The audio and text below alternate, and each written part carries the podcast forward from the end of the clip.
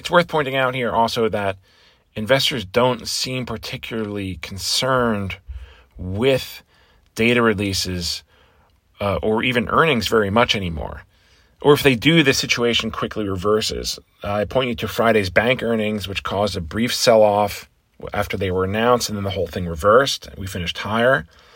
And oftentimes now, when it comes to earnings, the company in question will be punished or bid up but the broader market kind of doesn't do anything. Case in point, yesterday, Goldman Sachs, Goldman Sachs, they reported disappointing earnings. The stock dropped 6% yesterday on the day, but the S&P was flat, just about.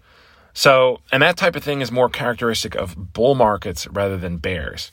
During a bear market, if investors see something like this, they think it's going to be it's it's a sign of the broader sector and the broader market and, and they reduce risk.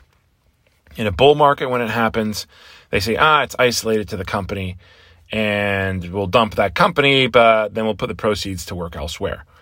And so that's kind of what we saw yesterday with Goldman Sachs. And indeed, now after dumping stocks for the first week of the year, it looks like investors are pretty determined to bid up prices now especially in riskier market parts of the market like tech and cryptos. And these are two areas that we thought were dead as recently as two weeks ago.